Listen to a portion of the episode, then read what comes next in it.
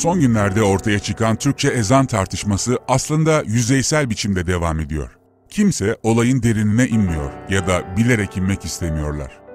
Andığımız meselesinden sonra politik bir salvo ile başlayan bu tartışma gerçekten siyasilerin konusu mu, din adamlarının konusu mu yoksa araştırmacı tarihçilerin konusu mu? İzledikten sonra buna siz karar vereceksiniz.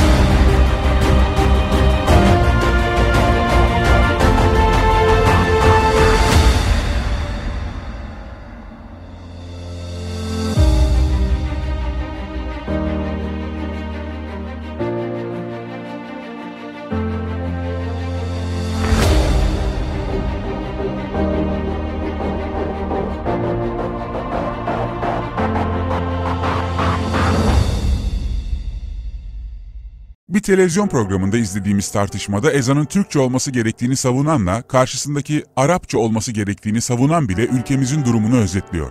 Aslına bakarsanız Arapça olmasını savunan diğerine öyle bir koz veriyor ki ne yazık ki Türkçe olmasını savunan da konudan bir haber olduğu için cevap veremiyor. Oysa işte tam da bu yüzden kendi dilimizde okunmalı demesi gerekmez miydi?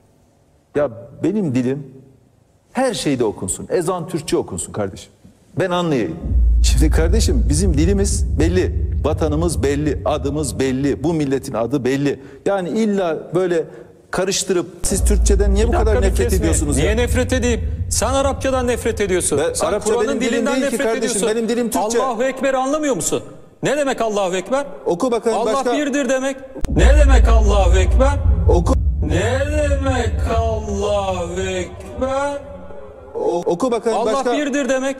الله أكبر الله أكبر.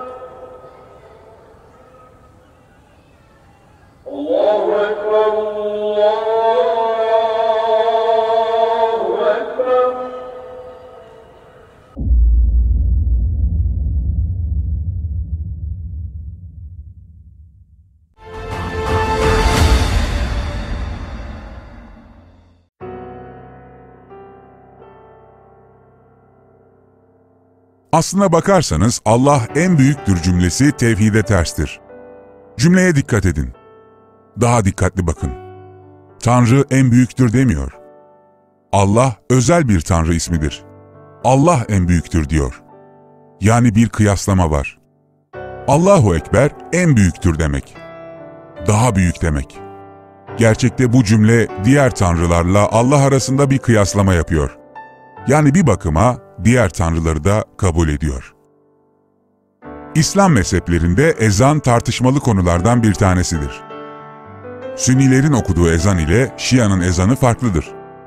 Sünniler ezana ezanı Muhammediye derken, Şia mezhebi Sünnilerin ezanına Ömer'in ezanı derler. Çünkü ezanı Halife Ömer'in değiştirdiğine inanırlar. İslam'da birçok kaynakta ikinci halife olan Ömer'in ezandaki hayyale hayrıl amel cümlesini çıkarttırıp yerine Eselatu hayrun minen nevm cümlesini yerleştirdiğini yazar. Sonuç olarak kimi din adamlarına göre ezan da vahyin bir parçasıdır ancak birçok kişi bu şekilde düşünmez. Ezan sadece bir çağrıdır, duyurudur, ilan etmedir. Eşhedü enne Muhammed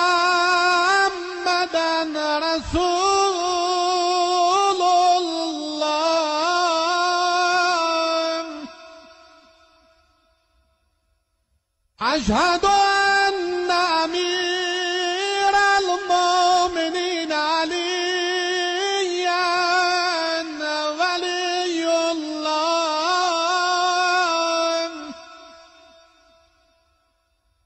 أشهد أن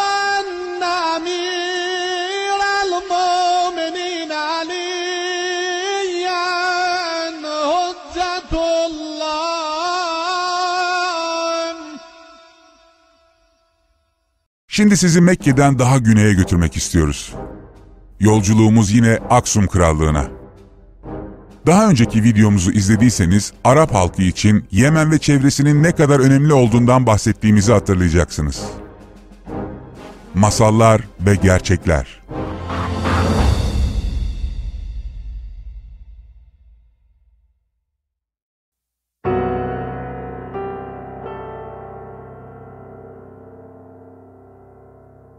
İslam'da beş vakit ezan okunurken aslında hangi gelenek devam ediyor hiç merak ettiniz mi?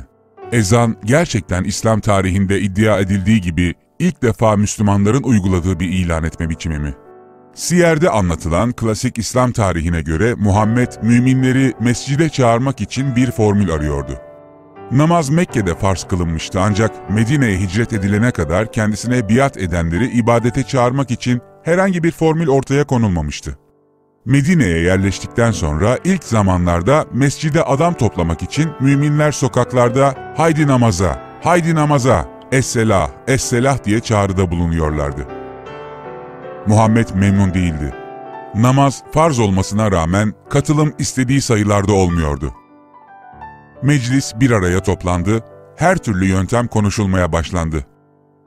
Düşünün, peygamber yaşıyor, namaza davet ediyor ancak Müslümanlar namaza gelmiyor. Hristiyanların şimdiki çana benzeyen tahtaya vurarak ibadete çağrılma yöntemine sıcak bakılmadı. Yahudilerin Yom Kippur'da kullandıkları koç veya keçi boynuzundan yapılan borusu yani şofar ile çağırma yöntemi reddedildi. Medine Yahudileri kendilerini taklit etmekle suçlayabilirlerdi. Mecliste hararetle bu konuyu tartışırlarken ateş yakalım diyen oldu. Mecusi adeti diye reddedildi bayrak dikelim diyen oldu, reddedildi.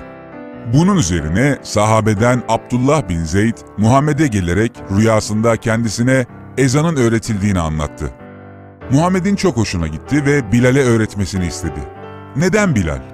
Kimse merak etmez. Sesi güzeldi diye geçiştirilir. Bir diğer anlatım Muhammed'in kendisinin ezanı rüyasında gördüğüdür. Bu anlatıcılar ezanın da vahiy olduğunu savunurlar. Abdullah bin Zeyd'den sonra ikinci halife Ömer de aynı rüyayı gördüğünü ama Abdullah bin Zeyd'in kendisinden daha erken davranarak anlattığını söyler.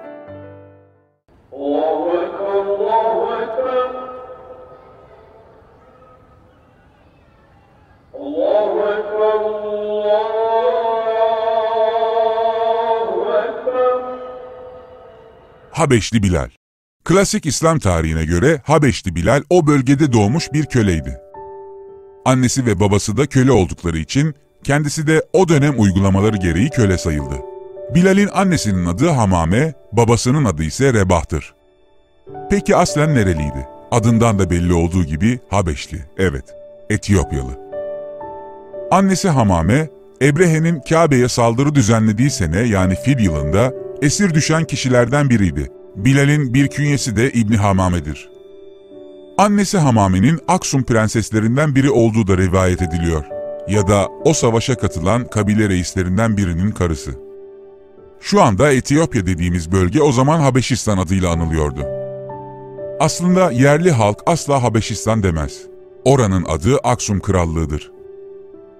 Bölgede çok eskiden beri hüküm süren Aksum Krallığı, Kuzey Etiyopya'nın en eski krallıklarından bir tanesidir ticari bir rotada olduğu için milattan sonra yüzlerden itibaren önemli merkezlerden biri haline gelmiştir. Bu bölgenin en büyük kralı kendi döneminde Hristiyanlığı kabul etti ve Ebraha yani İbrahim adını aldı. Daha sonra onun kurduğu düzen içerisinde Hristiyanlık halk arasında da hızla yayılmaya başladı. Fil yılında Kabe'ye saldıran Ebrehe de Aksum Krallığı'na ait generallerden biridir ve erken dönem monofozit Hristiyandır. Bu olayın Muhammed'in doğduğu yıl olduğunu savunanlar olduğu gibi Muhammed'in babası Abdullah doğmadan önce olduğunu iddia edenler de vardır. Sonuç olarak fil olayı eski Arap toplumunda övünüle övünüle anlatılan bir olaydı. Ve onlar için bir zaferdi. Takvimlerini hicri takvime kadar bu olay üzerinden oluşturdular. Daha önceki videomuzda bahsettiğimiz gibi Mekke'de ilk dönem zulüm gören Müslümanlar ilk hicreti bu bölgeye yapmışlardır ve o dönem Aksum Krallığı'nın yöneticisi olan Necaşi'ye sığınmışlardır. Halife Osman ve eşi Rukiye, Cafer-i Tayyar, Zübeyir bin el-Avvam, Abdurrahman bin Av, Abdullah bin Mesud gibi isimler bu sığınmacı kişiler arasındadır. İşte Habeşli Bilal'in annesi Aksum Krallığı'na ait bu bölgenin prenseslerinden bir tanesiydi ve fil yılında Mekke'de esir düşmüştü. Üstelik sadece Bilal ve annesi değil, yine aynı önemde karakterler de bu anlattığımız Aksum Krallığı'na mensup kişilerdi. Örneğin Muhammed'e babası Abdullah'tan miras kalan ve kendisine küçüklüğünde dadılık yapan ve daha sonra evlatlığı Zeyd ile evlendirdiği Ümmü Eymen adlı köle ve Muhammed'in Hatice öldükten sonra ilk evlendiği Sevde de bu bölgeye mensup kişilerdi. Gerçi Sevde aslen o bölgeden değildi ancak kocasıyla birlikte ilk hicrette Habeşistan'a göç eden toplulukta bulunuyordu.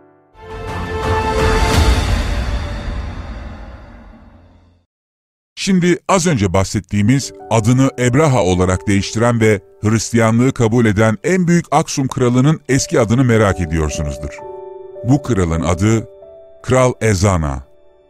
Bölgede bir de Etiyopya Ortodoks Tevahedo Kilisesi adında bir kilise vardır. Evet yanılmadınız. Tevahedo, Amharca dilinde tevhid yani birleme demektir. Şimdiki Etiyopya bölgesinde eskiden Aksum Krallığı vardı. Krallığın yükselişi Kral Ezana'nın hükümdarlığı sırasında gerçekleşmiştir.